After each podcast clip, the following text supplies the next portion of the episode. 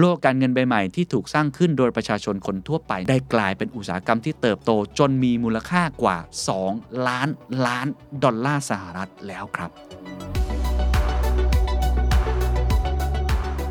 วันที่ผมอัดนี้วินาทีนี้ในช่วงเวลานี้ทุกท่านกำลังอยู่ในยานที่กำลังเคลื่อนไปข้างหน้าครับ เป็นจุดที่สตาร์ทอีกครั้งหนึ่ง ผู้ใช้งานเป็นผู้สร้างคุณค่าและได้รับคุณค่าเหล่านั้นด้วย ซึ่งเป็นสิ่งที่เราไม่เห็นในยุคปัจจุบัน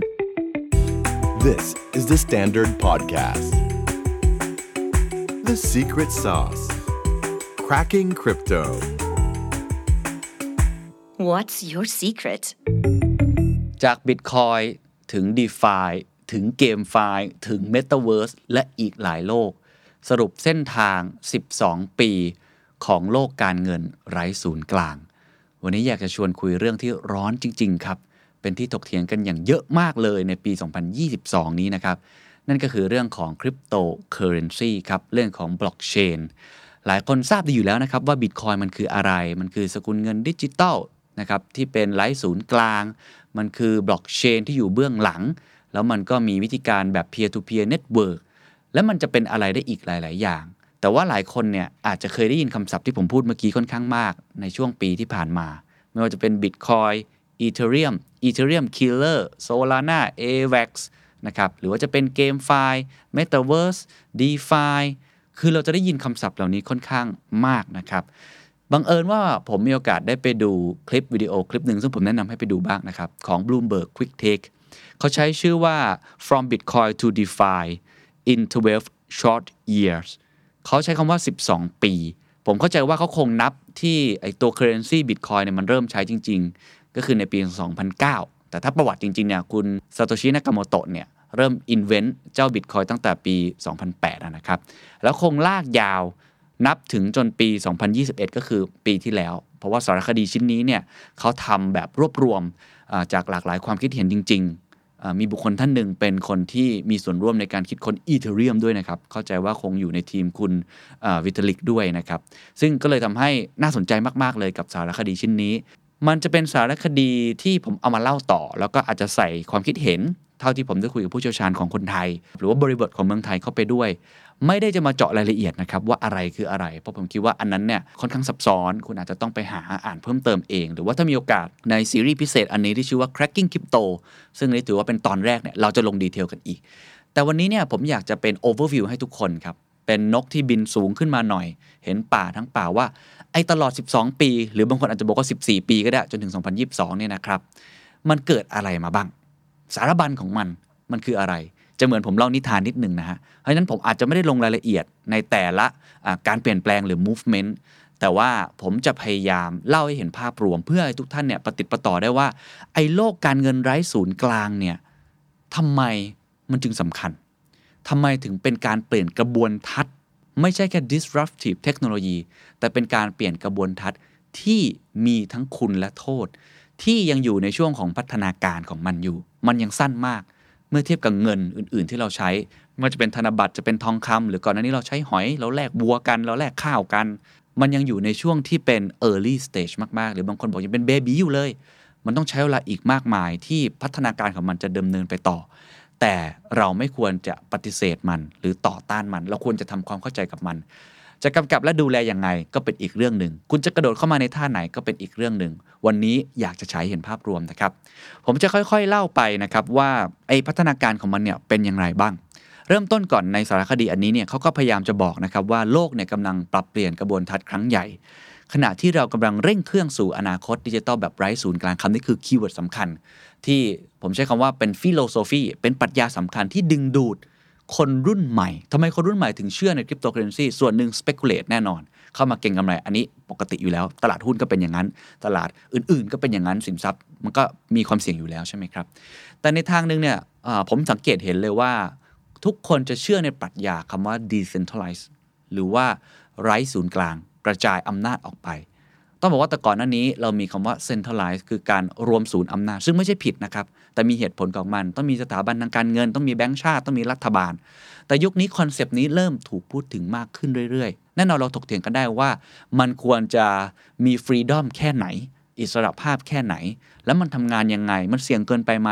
แต่อย่างน้อยที่สุดนี่คือคอนเซปต์ใหญ่ที่ทำให้ดึงดูดคนที่เชื่อในโลกนี้ และกระโดดเข้ามาด้วย เริ่มต้นก่อน part แรกก็ต้องบอกว่าเริ่มต้นจากบิตคอยน์ก่อน มันเกิดขึ้นคอนเซปต์ของมันในปี 2008 ตอนนั้นก็เกิด subprime crisis ผมเคยจัดตอนหนึ่งไปแล้ว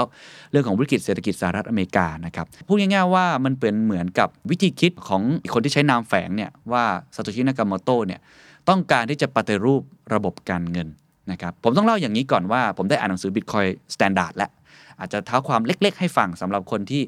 ยังไม่ได้อ่านนะครับ คือคอนเซปต์ก่อนหน้านี้เนี่ยเขามี 2 คอนเซปต์หลักๆ ในทฤษฎีโลกการเงิน สายแรกคือเคนเชียนสายที่ 2 คือออสเตรียนตอนนี้โลกเราเนี่ยส่วนใหญ่นักเศรษฐศาสตร์เนี่ยไทยเองก็ตามนะครับแบงก์ชาติเองก็ตามเนี่ยก็จะใช้หลักของเคนเชียนอธิบายง่ายให้ทุกท่านเข้าใจก็คือว่า รัฐบาลหรือว่าแบงก์ชาติเองเนี่ยมีบทบาทหน้าที่ในการที่เข้ามาแก้ไขปัญหาเศรษฐกิจได้ เมื่อมีปัญหารัฐ ควรเข้ามา หรือว่าตัวแทนของรัฐก็คือแบงก์ชาติเองที่มีอิสระจากรัฐบาลเนี่ยสามารถที่จะเข้ามาใช้คำว่าแทรกแซงตลาดการเงินก็ได้ หรืออุ้มให้ตลาดนั้นไม่ crash ออกไป เช่นในยุคที่เศรษฐกิจพังในสหรัฐอเมริกาช่วง 1929 1930 The Great Depression อย่างนั้นนะครับ ตอนนั้นที่เกิดขึ้นเนี่ยธนาคารกลางเองเนี่ยยังไม่ได้มีความสามารถหรือแนวคิด ที่จะปั๊มเงินเข้ามา หรือพิมพ์เงินเข้ามาเพื่ออุ้ม ก็ทำให้เศรษฐกิจนั้นเรียกได้ว่าระเนระนาดเลย แต่พอเคนเชียนเนี่ยได้เผยแพร่วิธีคิดแบบนี้ แล้วก็กลายเป็นวิธีคิดหลักเนี่ยก็ทำให้เมื่อเกิดวิกฤตเศรษฐกิจนะครับมาตรการทางการเงินนโยบายทางการเงินของแบงก์ชาติเอง ก็เลยมีความยืดหยุ่นมากขึ้น ไม่จำเป็นต้องล็อกเอาไว้ว่าต้องทำอะไรแบบไหนนะครับคือมีความ flexible มากขึ้น ตัวอย่างที่เห็นได้ชัดที่สุดก็คือ 2008 นี่แหละครับ เมื่อเกิดวิกฤตสับพราม ซึ่งเราถกเถียงกันได้ว่าปัญหาของมันเนี่ย มันก็เป็นเพราะ Keynesian นั่นแหละบางคนก็อาจจะบอกแบบนั้น แต่ว่าพอเกิดขึ้นเนี่ยทำให้เขาทำสิ่งที่เรียกว่า unconventional monetary ขึ้นมานะครับก็คือนโยบายการเงินแบบที่ไม่ปกติ ก็คือการพิมพ์เงินเข้ามาก็คือ QE นั่นแหละ quantitative easing คือการผ่อนคลายมาตรการทางการเงิน อธิบายง่าย ๆ ก็คือการที่ธนาคารกลางนะครับพิมพ์เงินออกมา แต่ไม่ได้พิมพ์แล้วโปรยแบบเฮลิคอปเตอร์หย่อนมาให้กับเหมือนเวเนซุเอลาไม่ใช่แบบนั้น พิมพ์เงินเข้ามาในตลาดการเงิน นั่นก็คือตราสารหนี้พันธบัตรเป็นต้น หรืออาจจะเป็นหุ้นกู้ของภาคเอกชน เพราะถ้าว่าคนตัวใหญ่ล้มเนี่ยมันล้มดังมาก แล้วเศรษฐกิจก็จะพังคลืนได้ เขาก็เลยเรียกว่าเป็นการเพิ่มงบดุลของเฟดคือเฟดอัดฉีดเข้าไปนะครับเสร็จแล้วเพื่อให้เกิดสภาพคล่องเกิดขึ้น เพื่อให้มีเงินหมุนเวียนเพิ่มมากขึ้น เพื่อให้ตลาดนั้นไม่ crash วิธีการนี้เนี่ยในเชิงเศรษฐศาสตร์เนี่ยนะครับเคนเชียนเขาเชื่อว่าเป็นวิธีการที่ช่วย นะครับทำให้เศรษฐกิจยังพอที่จะดำเนินต่อไปได้ แต่ว่า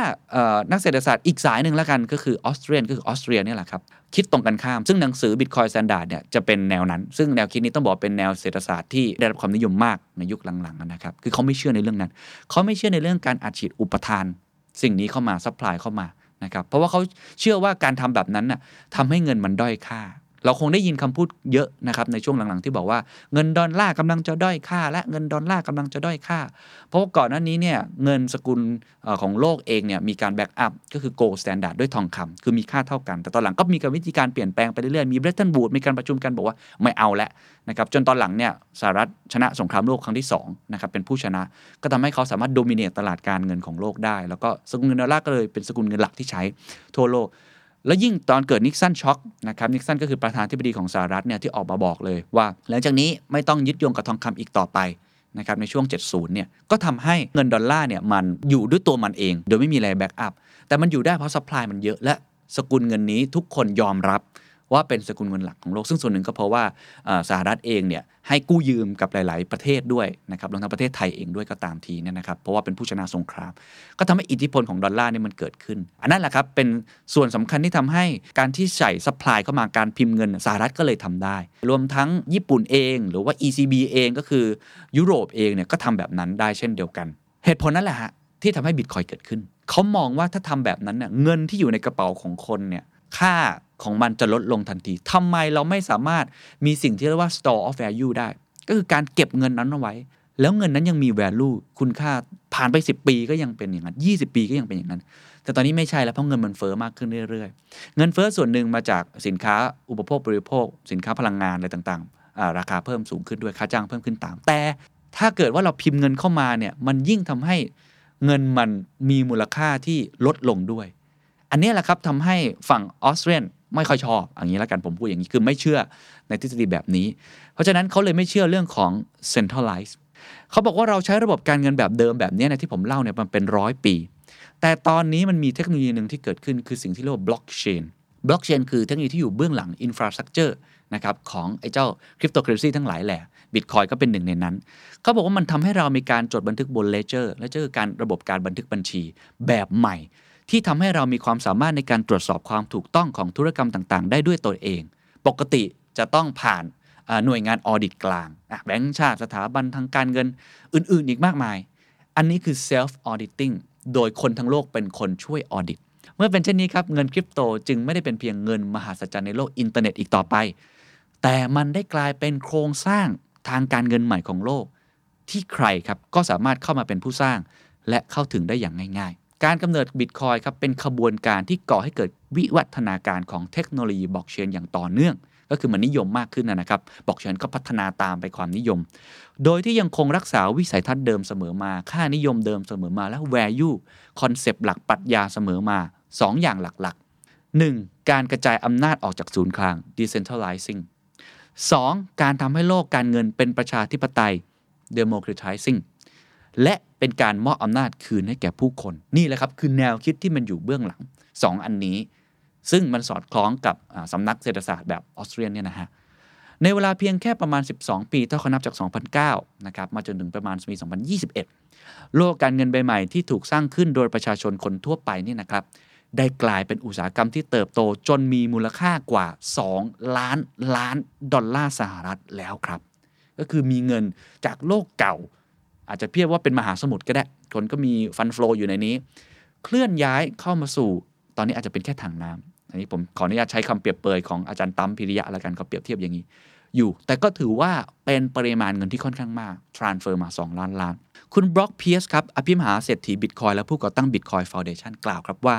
อีกไม่นานครับมหาเศรษฐีส่วนใหญ่ของโลก จะทำเงินของพวกเขาจากเหรียญคริปโต สร้างกำไรสร้างรายได้ เขาไม่ได้หมายถึงแค่คนจำนวนมาก แต่หมายถึงคนส่วนใหญ่ คือ majority เลยต่างหากนี่คือความเชื่อของเขาแล้วกันนะครับอะทีนี้เราลองมาเล่าประวัติบิตคอยน์เล็กน้อยสั้นๆ ให้เห็นไทม์ไลน์แล้วกัน การเติบโตของบิตคอยน์ครับแม้ว่าบิตคอยน์เนี่ยจะถูกเปิดตัวในปี 2008 แล้วก็เป็น currency จริงใน 2009 และเพิ่งเป็นที่รู้จักอย่างแพร่หลายในวงกว้าง ก็เมื่อปี 2017 ก็คือไม่นานนิดเองนะฮะแต่บิตคอยน์ก็เป็นสินทรัพย์ดิจิทัลที่ได้รับความนิยมสูงสุดในจักรวาลคริปโตเคอเรนซี นะครับเรียกได้ว่าเป็นยานแม่ของคริปโตเคอเรนซีทั้งหมดหนึ่งในตัวชี้วัดการเจริญเติบโตเต็มที่ของบิตคอยน์คือวิวัฒนาการของการขุดบิตคอยหรือบิตคอยมินิ่งซึ่งเคยเป็นสิ่งที่ใครๆก็ทำได้ในห้องนอนตัวเอง แต่ในปัจจุบันนี้การจะขุดบิตคอยให้ได้ปริมาณมากจำเป็นต้องดำเนินการด้วยความชำนาญ และต้องใช้พลังงานไฟฟ้ามหาศาล เพื่อการแก้ไขโจทย์ทางคณิตศาสตร์ที่ซับซ้อน ก็อันนี้ผมเคยจัดไปแล้วนอกว่าการขุดบิตคอยคืออะไร คือการแก้ไขโจทย์ ที่ซับซ้อนก็คือทำให้ทุกคนเป็นออดิตได้นะครับช่วยถอดรหัสไอตัวบล็อกเชนนั่นเองนะครับบริษัทบิตดิจิตอลครับเป็นบริษัทขุดบิตคอยน์ที่ดำเนินการขุดบิตคอยน์ในหลายรัฐ ทั่วสหรัฐอเมริกา ไม่ว่าจะเป็นเนบราสกา นิวยอร์ก จอร์เจีย เท็กซัส และที่อื่นๆนะครับ โดยก่อนหน้านี้เนี่ยเขามีข้อครหานะครับในหลาย ๆ ประเทศก็พูดถึงเรื่องนี้ว่าการขุดบิตคอยน์เนี่ยมันใช้พลังงานไฟฟ้าเยอะมากเลย เพราะมันต้องมีไอตัวคอมพิวเตอร์ ต้องมีการ์ดจออะไรต่างๆ นานาเนี่ยค่อนข้างมาก เพราะฉะนั้นเนี่ยมันโลกร้อนนะ ตอนนี้บริษัทแห่งนี้ครับก็พยายามเสาะหาแหล่งพลังงานสะอาด เพื่อใช้ในการแก้โจทย์ปัญหาทางคณิตศาสตร์ หรือการขุดบิตคอยน์บิตคอยน์ครับเป็นเหรียญแม่ และเป็นเหรียญแรกที่ใช้เทคโนโลยีบล็อกเชน สิ่งที่บิตคอยน์สร้างขึ้นมาคือโอกาสในการสร้างเงิน เราไม่เคยมีความสามารถนี้มาก่อน และตอนนี้บิตคอยน์ทำให้มันเกิดขึ้น และลุกลามไปสู่ระบบนิเวศที่ใหญ่กว่าเดิม โมเดลทางธุรกิจดั้งเดิมของการขุดบิตคอยน์ครับคือการสะสมบิตคอยน์จำนวนมากที่สุดเท่าที่จะทำได้ แล้วก็ถือไว้เพื่อรอราคาขึ้น แต่ต้องบอกครับว่าพัฒนาการของมันไม่ใช่แค่นั้นอีกต่อไป คือมันมีวิสัยทัศน์ที่กว้างขวางกันนั้นมาก โลกการเงินในอดีตเป็นยังไง ในปัจจุบันเป็นอย่างไร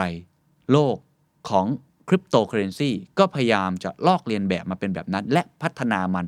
มากกว่าด้วย ด้วยข้อจำกัดที่อาจจะไม่มี การกู้ยืมเงิน ตลาดหลักทรัพย์ Exchange แลกเปลี่ยนเงินตรา ประกันตราสารอนุพันธ์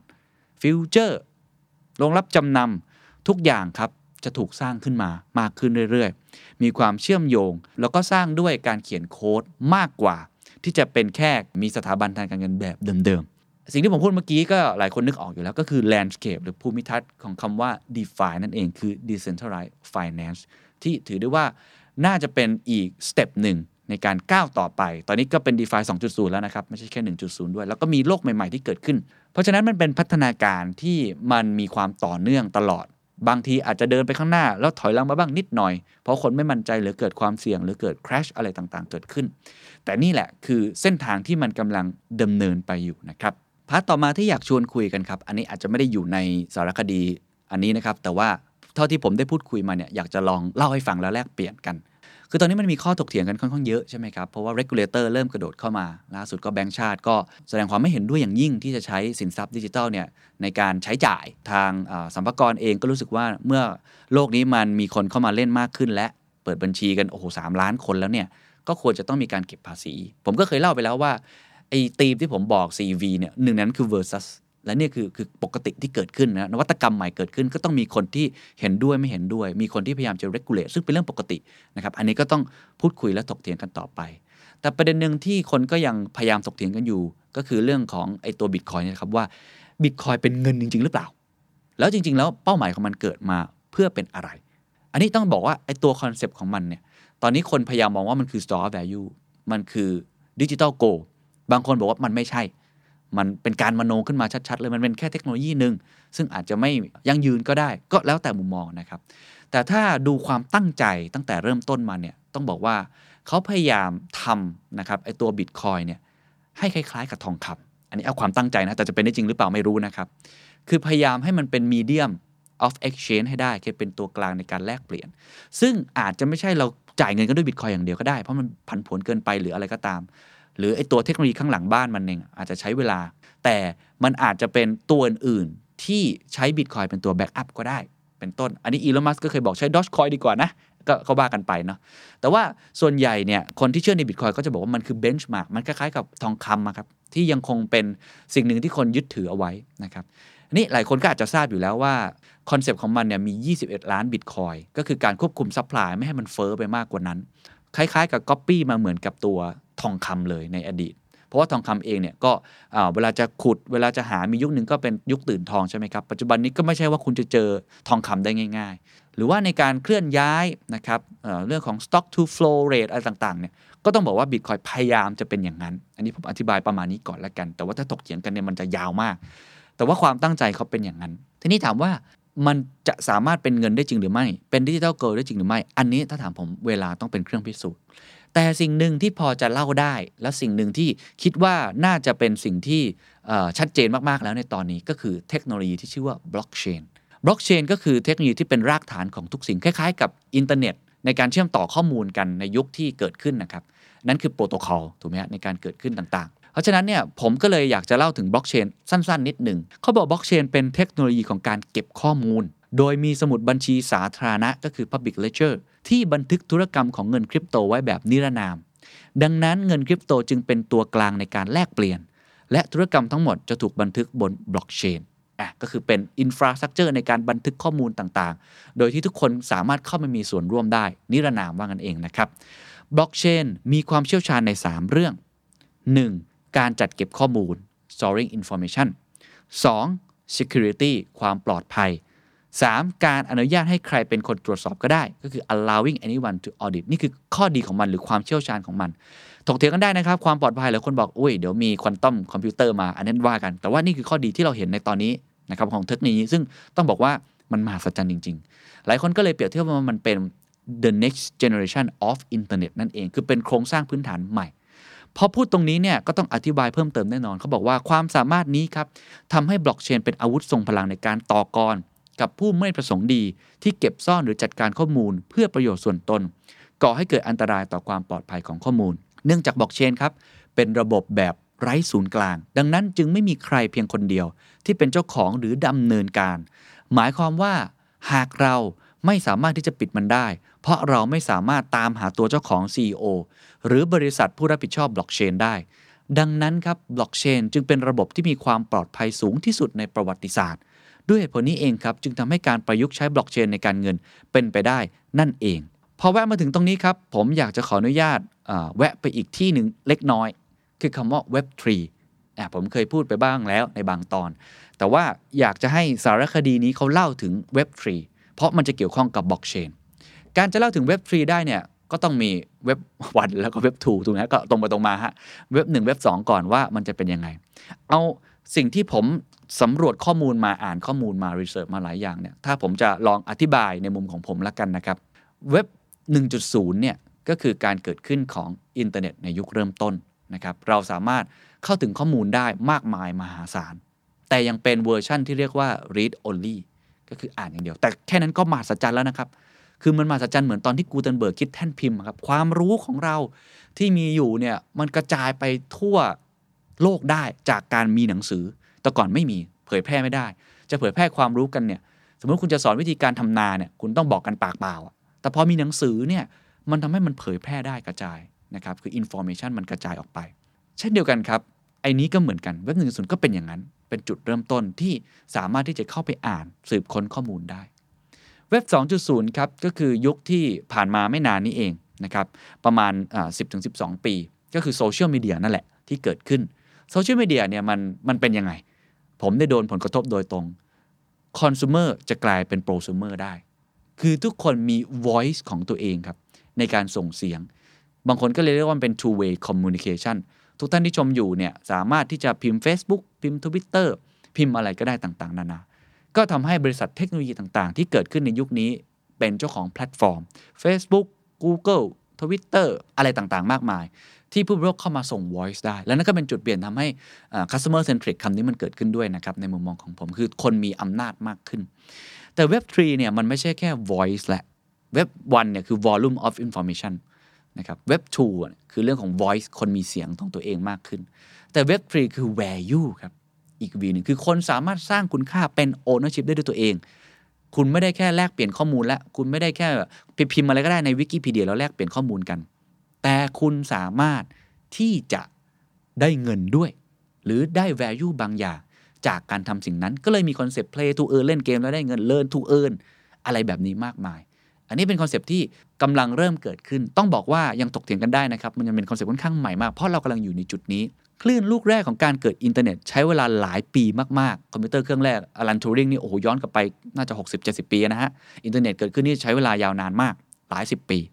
เว็บ 2 ครับ ใช้เวลาประมาณ 10-12 ปี ดังนั้นวันที่ผมอัดนี้วินาทีนี้ในช่วงเวลานี้ทุกท่านกำลังอยู่ในยานที่กำลังเคลื่อนไปข้างหน้าครับ เป็นจุดที่สตาร์ทอีกครั้งหนึ่ง การเกิดเว็บ three ครับจึงยังอยู่ในช่วงเริ่มต้นเท่านั้นโจเซฟลูบินครับผู้ร่วมก่อตั้งอีเธอเรียมกล่าวสรุปครับว่า นี่คือยุคสมัยครับที่เรากำลังอยู่ณปัจจุบันนี้คำถามก็คือก่อนที่จะมาถึงปัจจุบันนี้แล้วกำลังเปลี่ยนแปลงไปสู่อนาคตเนี่ยมันมีอะไรเป็นต้นขั้วในการเกิดการเปลี่ยนแปลง คุณโจเซฟลูบินก็บอกว่ามันเริ่มมาจากการที่เราสามารถสร้างสิ่งที่เรียกว่า smart contract หรือสัญญาอัจฉริยะ ก่อนที่ผมจะไปอธิบายเรื่อง สัญญาอัจฉริยะหรือ smart contract ขออนุญาตอธิบายเรื่อง Ethereum เล็กน้อย เครือข่าย Ethereum เป็นวิวัฒนาการสำคัญครับ ที่ทำให้ความเป็นไปได้ของการใช้เทคโนโลยีบล็อกเชนขยายออกไปอย่างกว้างขวาง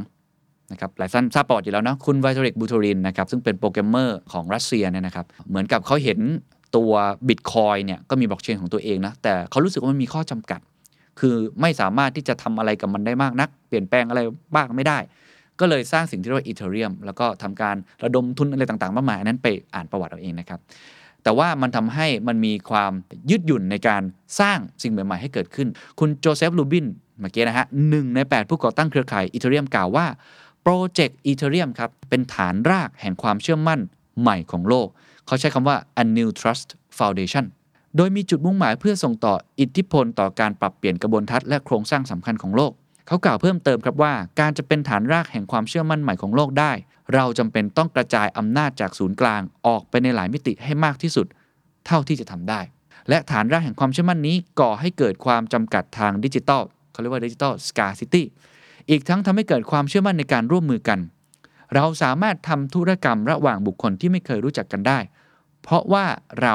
ไว้วางใจโปรแกรมที่การันตีแล้วว่าจะทำงานอย่างถูกต้องบนบล็อกเชน เพราะฉะนั้นไอ้สิ่งนี้แหละครับเขาเรียกว่าสัญญาอัจฉริยะนั่นเอง มันคืออะไร องค์ประกอบที่น่าสนใจที่สุดของเครือข่ายอีเทเรียมก็คือการที่มันใช้การทำงานของสัญญาอัจฉริยะ ซึ่งคือสัญญาครับที่สามารถดำเนินการได้ด้วยตนเอง บนเงื่อนไขที่ถูกเขียนไว้อย่างครบถ้วน เมื่อเกิดการดำเนินการตามข้อบังคับที่เขียนไว้ ก็จะเกิดการแลกเปลี่ยนคุณค่าระหว่างกันอย่างอัตโนมัติ บางคนก็เลยบอกว่า code is God ครับ คือเขียนอะไรแล้วเปลี่ยนแปลงกลับไปไม่ได้ และมันก็จะตามนี้ตลอด การเขียน Smart Contract นี่เรียกได้ว่าสำหรับผมเนี่ยเป็นมหัศจรรย์ของโลกอย่างหนึ่งนะครับในการเปลี่ยนแปลงเพราะหลังจากนี้ เราไม่ต้องเชื่อตัวกลางใด ๆ แต่เราเชื่อในโค้ดที่เราตกลงไว้ตั้งแต่เริ่มต้น ผมโอนเงินไปให้คุณ ถ้า Smart Contract บอกไว้มันก็ต้องทำตามนั้น ผมไม่สามารถชิ่งให้คุณได้ อะไรแบบนั้นเป็นต้น คุณไบรอันบูลเลตครับ CEO ของ Bit Digital กล่าวว่า เมื่อนึกถึงการซื้อขายหุ้นในบัญชี ลงทุนผ่านตลาดหลักทรัพย์นิวยอร์ก ก็คือมีตัวกลางแบบนี้ ก็เรียกได้ว่าคนที่เป็นตลาดหลักทรัพย์นิวยอร์กเป็นตัวกลาง จะต้องมีค่าธรรมเนียมที่เกิดขึ้นสำหรับธุรกรรมนี้ถูกไหมครับ เปรียบเทียบกับการแค่กดปุ่มบนคอมพิวเตอร์ โดยไม่ต้องมีมนุษย์ หรือค่าธรรมเนียมอยู่ในกระบวนการนี้เลย จริงๆ แล้วก็อาจจะมีบ้างเล็กน้อยนะฮะถ้าคุณใช้ Central Exchange เนาะหรือ Decentralized เองก็จะอาจจะมีค่านู่นนี่นั่นหรือ NFT มีแกอันนี้ว่ากันไปแต่ว่าในเชิงคอนเซปต์ละกันสำหรับผู้ใช้งานแล้ว แบบหลังเนี่ยมีประสิทธิภาพสูงกว่ามากในเชิงเศรษฐศาสตร์ เขาเล่าครับว่าสิ่งที่บริษัทบิ t ดิจิตอลทำคือการระบุมาตรการ d e f i ที่สามารถสร้างผลตอบแทนที่ดีได้ ทุกอย่างถูกควบคุมด้วยโค้ดของซอฟต์แวร์ ที่ดำเนินการอยู่บนคลาวด์โดยไม่มีกองทัพพนักงานที่ทำงานอยู่ในตึกออฟฟิศเพื่อให้เกิดสิ่งนี้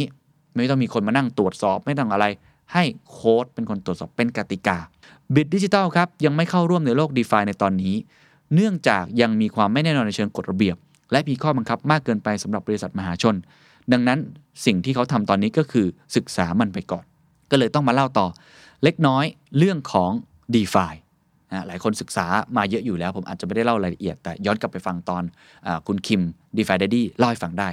แต่ในสารคดีอันนี้ครับเขาก็มี narrative บางอย่างที่น่าสนใจ คุณซิดนีย์พาวเวลครับ CEO และ Co-founder ของ Maple Finance กล่าวว่า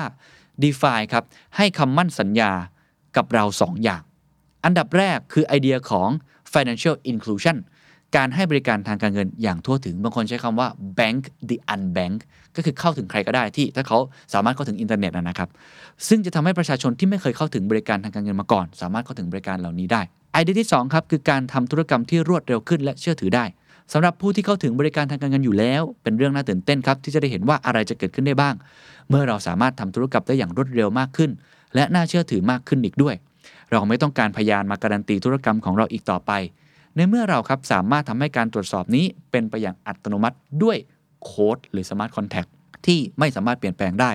และให้ทุกคนเนี่ยเข้ามาช่วยในการตรวจสอบ เราเชื่อครับว่าระบบการเงินแบบไร้ศูนย์กลาง หรือ decentralized financial system นี้เป็น disruptive technology ที่มีความคล้ายคลึงกับการมาของอินเทอร์เน็ตในยุคแรก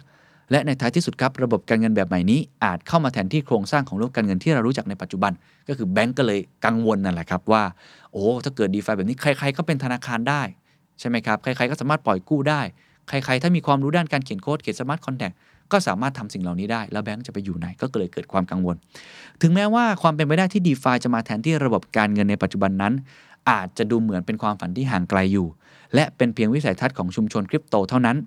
แต่ปฏิเสธไม่ได้เลยว่ามีความเป็นไปได้อย่างมหาศาลในการนำเทคโนโลยีนี้ไปประยุกต์ใช้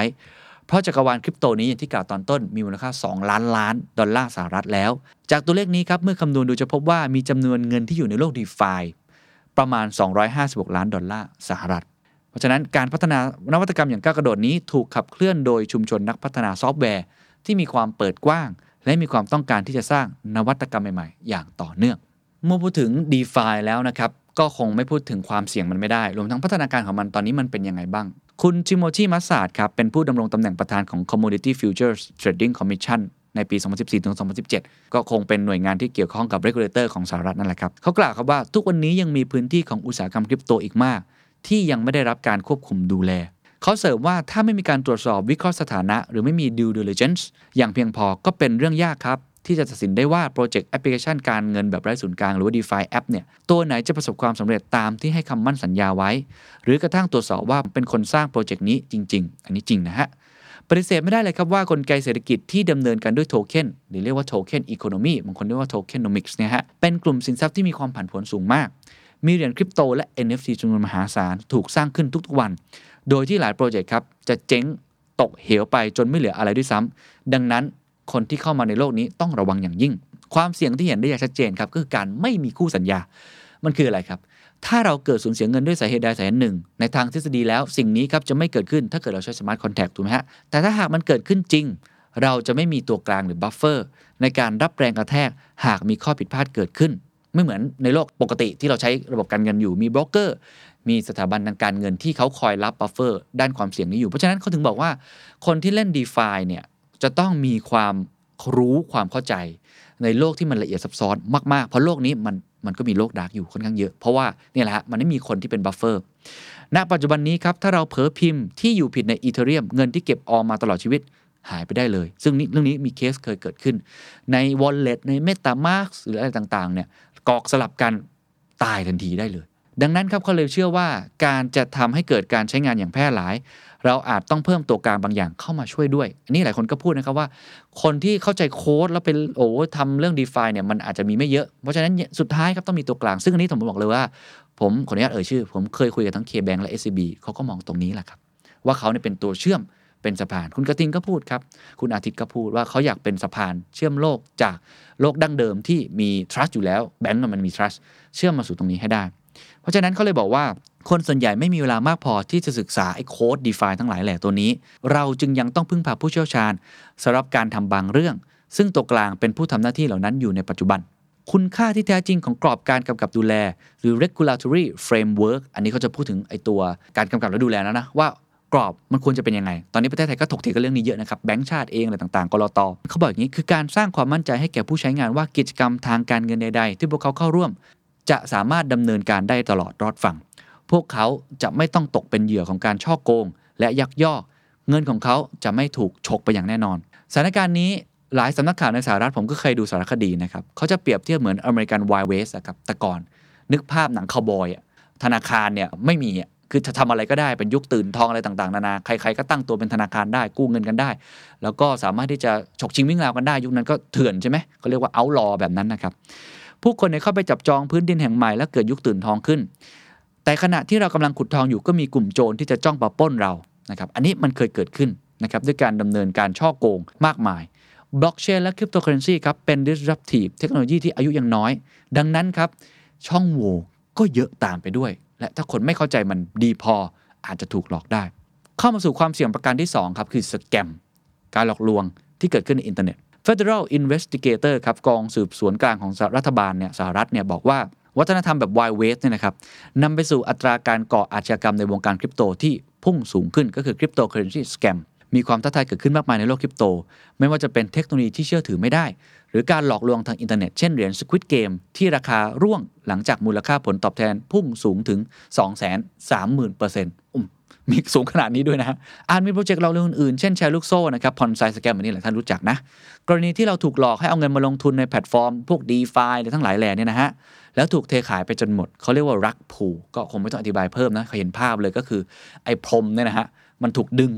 คนยืนอยู่ก็ลื่นล้มกันหมด ก็บางคนบอกว่าปาร์ตี้เลิกลาแล้วจ้าอะไรแบบนั้นนะครับเพราะฉะนั้นเนี่ยโปรเจกต์แบบนี้ก็อาจจะเกิดขึ้นได้บ่อยเหมือนกันก็ต้องระมัดระวัง เพราะว่าผู้สร้างเนี่ยไม่ได้มีเจตนาจริง ๆ ที่จะทำต่อ แล้วก็มีเจตนาที่จะฉ้อโกง หรือเขาอาจจะไม่ตั้งใจ อาจจะมีช่องโหว่ใน smart contract อันนี้ก็อีกเรื่องหนึ่งแต่มันมีโปรเจกต์แบบนี้จริงๆ regulator ครับเขาบอกว่านี่คือหน้าที่เลยจำเป็นจะต้องก้าวออกมาจัดการช่องโหว่ของวงการคริปโตนี้ เพื่อให้เกิดความมั่นใจว่าเรากำลังสร้างระบบการเงินที่ส่งเสริมการเข้าถึงบริการทางการเงินพื้นฐาน หรือ inclusive financial system ที่เราต้องการได้อย่างแท้จริงอัน regulator มีหน้าที่ตรงนี้ แต่ว่าจะทำในดีกรีแบบไหนเนี่ยต้องเป็นศิลปะเหมือนกันนะ ว่าจะห้ามเลย หรือจะแค่จำกัดความเสี่ยง อันนี้ก็ต้องถกเถียงกันต่อไป แล้วคุณคิดว่า regulator ในประเทศไทยทำในดีกรีไหน ลองคอมเมนต์กันเข้ามา คุณมาร์คไวท์เฮาส์เปรียบเทียบดีผมชอบมาก บรรณาธิการของบลูเบิร์กกล่าวว่าท้ายที่สุดแล้ว d e f าตอนนี้เหมือนคาสิโนฮะปฏิเสธไม่ได้เลยว่ามันมีเรื่องแบบนี้การพนันอะไรต่างๆ เกิดขึ้นเยอะมาก เหมือนบ่อนเหมือนคาสิโนขนาดมหึมา ที่มอบโอกาสให้กับผู้คนในการสร้างผลตอบแทนจำนวนมาก หรืออาจขาดทุนมหาศาลได้เช่นเดียวกัน แต่สำหรับเจ้ามือผู้ให้บริการคาสิโนแล้ว การันตีได้เลยว่าพวกเขากำไรอย่างแน่นอน ยกตัวอย่างเช่นตัวกลางอย่างตลาดแลกเปลี่ยนสินทรัพย์ exchange หรือแพลตฟอร์มการเงินแบบไร้ตัวกลางก็คือ DeFi นอกจากนี้ยังไม่มีกฎระเบียบอะไรมาการันตีความปลอดภัย รักษาความถูกต้องและปกป้องลูกค้าได้เลย เขากล่าวเสริมอีกครับว่า เทคโนโลยีนี้อาจจะสร้างนวัตกรรมที่มีประโยชน์ได้หลายอย่าง แต่ณปัจจุบันนี้คือการให้บริการด้านการเงินการธนาคารอย่างเต็มรูปแบบในเงามืด โดยที่ไม่มีใครคอยกำกับดูแลอะนี่ก็เป็นอีกด้านหนึ่งนะ ที่จะต้องถกเถียงกันต่อไปนะครับ หัวข้อต่อมาที่อยากชวนคุยต่อช่วงท้ายแล้วครับคือการรักษาความปลอดภัยของ d e f าถ้าเป็นระบบการเงินปกติเนาะก็จะมีการแบบว่าเปิดบัญชีนะตรวจสอบนู่นนี่นั่น security ค่อนข้างหนาแน่น d e f าเองครับก็มีกระบวนการ know your customer ก็คือ KYC ในการทำความรู้จักกับลูกค้า หรือว่า identification หรือ verification เพื่ออระบุตัวตนพิสูจน์ตัวตน ธนาคารและผู้เล่นในวงการการเงินจำเป็นจะต้องอระบุอยู่แล้วอย่างที่ผมบอกนะครับ ซึ่งวิธีนี้เป็นวิธีการหนึ่งในการทำให้ลดการเกิดไอ้พวกการช่อโกงได้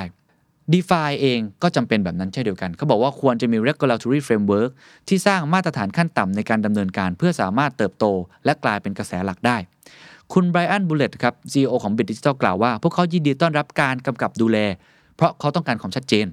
ยังมีโอกาสอีกมากมายมหาศาลที่พวกเขาอยากจะเข้าไปมีส่วนร่วม พวกเขายังมีความหวังนะครับว่ากฎระเบียบจะถูกเขียนขึ้น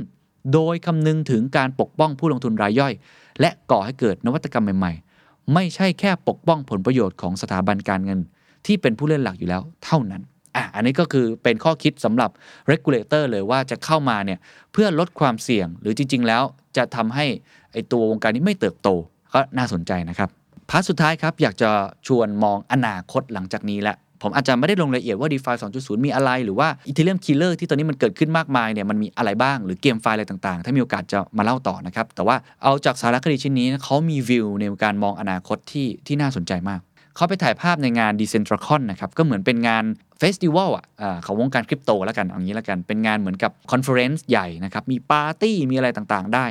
สิ่งหนึ่งที่เขาพยายามจะอธิบายก็คือว่ามันเป็นการมาเจอกันในโลกแห่งความเป็นจริง ในสิ่งที่เขาลงไหล ก่อนหน้านี้อาจจะอยู่ในโลกดิจิทัลเนาะเขาบอกกลุ่มคนเหล่านี้เปิดรับไอเดียและความฝันแบบใหม่ รวมไปถึงการคิดใหญ่และคิดต่าง พวกเขาร่วมกันจินตนาการถึงความเป็นไปได้ของการสร้างเงิน รูปแบบใหม่ การเงินรูปแบบใหม่ เพื่อสร้างอนาคตที่มีความเท่าเทียม และลดความเหลื่อมล้ำระหว่างคนรวยกับคนจนลงไป ระบบการเงินไร้ศูนย์กลางเป็นหัวใจของทุกสิ่งที่กำลังเกิดขึ้นณพื้นที่แห่งนี้ We're reimagining money. We're, we're recreating this equality future. I think we're going to slowly change this disparity between the rich and the poor. คุณโจเซฟลูบินท่านเดิมนะครับ ผู้ร่วมก่อตั้ง Ethereum กล่าวว่า เรากำลังอาศัยอยู่ในยุคแรกเริ่มของการปรับเปลี่ยนกระบวนทัศน์ครั้งใหญ่หรือ paradigm เรากำลังเร่งเครื่องเข้าสู่อนาคตดิจิทัลแบบไร้ศูนย์กลาง ที่ซึ่งจะมีฐานรากแห่งความเชื่อมั่นแบบใหม่ เรากำลังทำสิ่งที่คล้ายกับเทคโนโลยีอินเทอร์เน็ต ที่ทำให้ผู้คนเข้าถึงข้อมูลได้อย่างเท่าเทียมกัน โดยการนำพานักเทคโนโลยี และผู้ประกอบการมาร่วมงานกัน เพื่อพลิกโฉม และสร้างความเป็นประชาธิปไตยของการเงินโลก อีกท่านหนึ่งครับ เขาใช้นามว่า Dreamer นะครับ เป็น Head of Business Development and Tokenomics DeFi Kingdom เขาบอกว่าเขาอะเพิ่งลาออกนะครับจากตำแหน่ง VP ของ Risk Division ที่บริษัท Goldman Sachs หลังจากอยู่มาได้ 10 ปี โดยในวันสุดท้ายของการทำงาน เขาก็เลยบินมาที่ไอตัว Convention Hall แห่งนี้นะครับ เพราะว่าอยากเริ่มมีส่วนในโลกของระบบการเงินไร้ศูนย์กลาง ซึ่งเป็นตอนที่เขาตระหนักว่าความจำเป็นของบทบาทหน้าที่ที่เขาทำมา 10 ปี กำลังจะหายไป เขาได้ทุ่มเทความสามารถและทิ้งมรดก ไว้ในระบบที่เขาไม่คิดว่ามีความจำเป็นอีกต่อไปแล้วและยังเป็นระบบที่ไม่ได้สร้างผลประโยชน์ต่อส่วนรวม และชุมชนที่ต้องการมันอีกด้วย อันนี้ disclaimer ตัวโตๆว่าเป็นความเห็นของเขานะ ไม่ใช่ของ c o m a n s a c นะครับ แต่นี่คือส่วนหนึ่งของชุมชนเหล่านี้ ซึ่งก็ต้องบอกว่ามีกิมมิคในตัว password Wi-Fi ที่แจกในงานนะครับ มันสะท้อนอยู่แล้วว่าเขารู้สึกยังไงกับระบบการเงินในปัจจุบัน เขาใช้คำว่า ผมไม่อ่านเป็นคำแล้วกันเนาะ F U C K B A N K ก็บอกว่าตูดธนาคาร ประมาณนั้น และสุดท้ายครับ การปรับตัวเข้าสู่โลกใหม่ของผู้เล่นเดิมจะเป็นยังไง น่าสนใจ คุณเลโอเมสิก้าผู้ก่อตั้ง Eden Block กล่าวว่ามีระบบนิเวศทางการเงินทั้งระบบที่ถูกสร้างขึ้น โดยเหล่าลิงและอวตารอีกหลายตัว และสิ่งนี้ครับทำให้ JP Morgan หวาดกลัว เพราะพวกเขาเห็นการเติบโตอย่างก้าวกระโดด ในขณะที่ถูกทิ้งห่างไปเรื่อยๆ คือเขากำลังเปรียบเทียบอะเนาะว่าตอนนี้มันมีหลายสิ่งหลายอย่างมากเลยไอสถาบันการเงินที่ใหญ่มากๆของโลกก็คือ JP Morgan ก็เริ่มกลัวแล้วหรือว่าคุณเจมี่ไดมอนด์ครับ CEO ของ JP Morgan Chase กล่าวว่า ผมไม่เคยแคร์ว่าบิตคอยน์จะเทรดที่ราคาเท่าไหร่ เทรดยังไง เทรดไปเพื่ออะไร หรือใครเป็นคนเทรดมัน ถ้าคุณโง่พอที่จะซื้อ คุณจะได้จ่ายราคาของมันในสักวันหนึ่งอย่างแน่นอน อันนี้ก็บอกวิธีคิด ของ JP Morgan Chase ว่าไม่ค่อยเชื่อต่อต้านเอาอย่างนี้แล้วกันไม่ค่อยเชื่อ ซึ่งก็มีหลายคนที่ได้คิดอย่างนี้นะครับคุณวอร์เรนบัฟเฟตอะไรต่างๆเนี่ยยังชั่งใจดร.นิเวศน์เองของประเทศไทยก็ยังชั่งใจอยู่ อันนี้ก็เป็นคำพูดที่ค่อนข้างแรงเหมือนกัน อย่างไรก็ตามครับ เมื่อไปดูข้อมูลจริง ๆ แล้วครับ JP Morgan ครับ อุทิศแผนกหนึ่งของตนให้กับการศึกษาและสร้างเทคโนโลยีบล็อกเชนเหมือนกันครับแสดงว่าเขาก็สนใจนั่นแหละ คุณด r มเมอร์ครับท่านเมื่อกี้นะครับที่อยู่ Goldman Sachs นะฮะ แสดงความเห็นว่ามีคนมากมายครับที่มีส่วนเกี่ยวข้องในระบบการเงินการธนาคารแบบดั้งเดิม เป้าหมายครับไม่คิดว่าคือการกำจัดพวกเขาออกไป แต่คำถามก็คือว่าอะไรคือสิ่งสำคัญที่จะเป็น ก็คือไอ้ระบบการเงินเนี่ยจะเป็นยังไง เราควรจะทำสิ่งต่างๆ ในรูปแบบเดิมอยู่เพียงเพราะมันเป็นวิธีการที่เราทำกันมาตลอดหรือไม่เขาเสริมอีกว่าเราไม่ได้ทำแบบนั้นกับโทรศัพท์มือถือ หรือรถยนต์ หรือเทคโนโลยีอื่น ๆอะสิ่งที่เขาพยายามจะบอกก็คือว่า ระบบการเงินเนี่ยก็ควรต้องเปลี่ยนหรือเปล่า แม้ว่าอาจจะไม่ชื่นชอบระบบการเงินแบบใหม่ แต่ก็ต้องมีบางสิ่งบางอย่างที่ต้องเปลี่ยนแปลงตลอดเวลาโทรศัพท์ยังเปลี่ยนเลยครับรถยนต์ก็เปลี่ยนครับ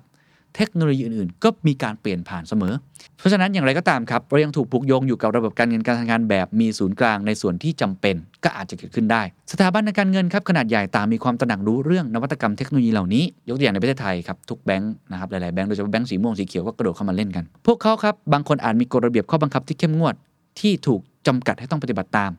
อาจมีบางคนครับเอาหัวมุดทรายด้วยความหวังว่า ความเปลี่ยนแปลงต่างๆ เหล่านี้จะผ่านพ้นไปก็คือไม่อยากให้มันเกิดขึ้นเลยนะ แต่คุณด r ีมเมอร์คาดว่าพวกเขาจะอยู่ได้ไม่นานถ้าทำแบบนี้ มี 2 ทางเลือกเท่านั้น คือกระโดดเข้ามาร่วมวง หรือ 2 ยอมตาย อันนี้คือมุมมองคุณด r ีมเมอร์เนาะ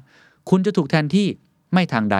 ก็ทางหนึ่ง ในเรื่องของสถาบันการเงินที่เป็นภาครัฐ ธนาคารและรัฐบาลหลายแห่งครับกำลังดำเนินการพัฒนาเครือข่ายบล็อกเชนของตัวเอง แม้ว่าพวกเขาจะไม่ได้ป่าวประกาศว่ากำลังทำอะไรอยู่ แต่พวกเขาก็เตรียมตัวครับเพราะรู้ว่านี่คือภาพอนาคตที่กำลังจะมาถึงเรื่องของ CBDC นะ Central Bank Digital Currency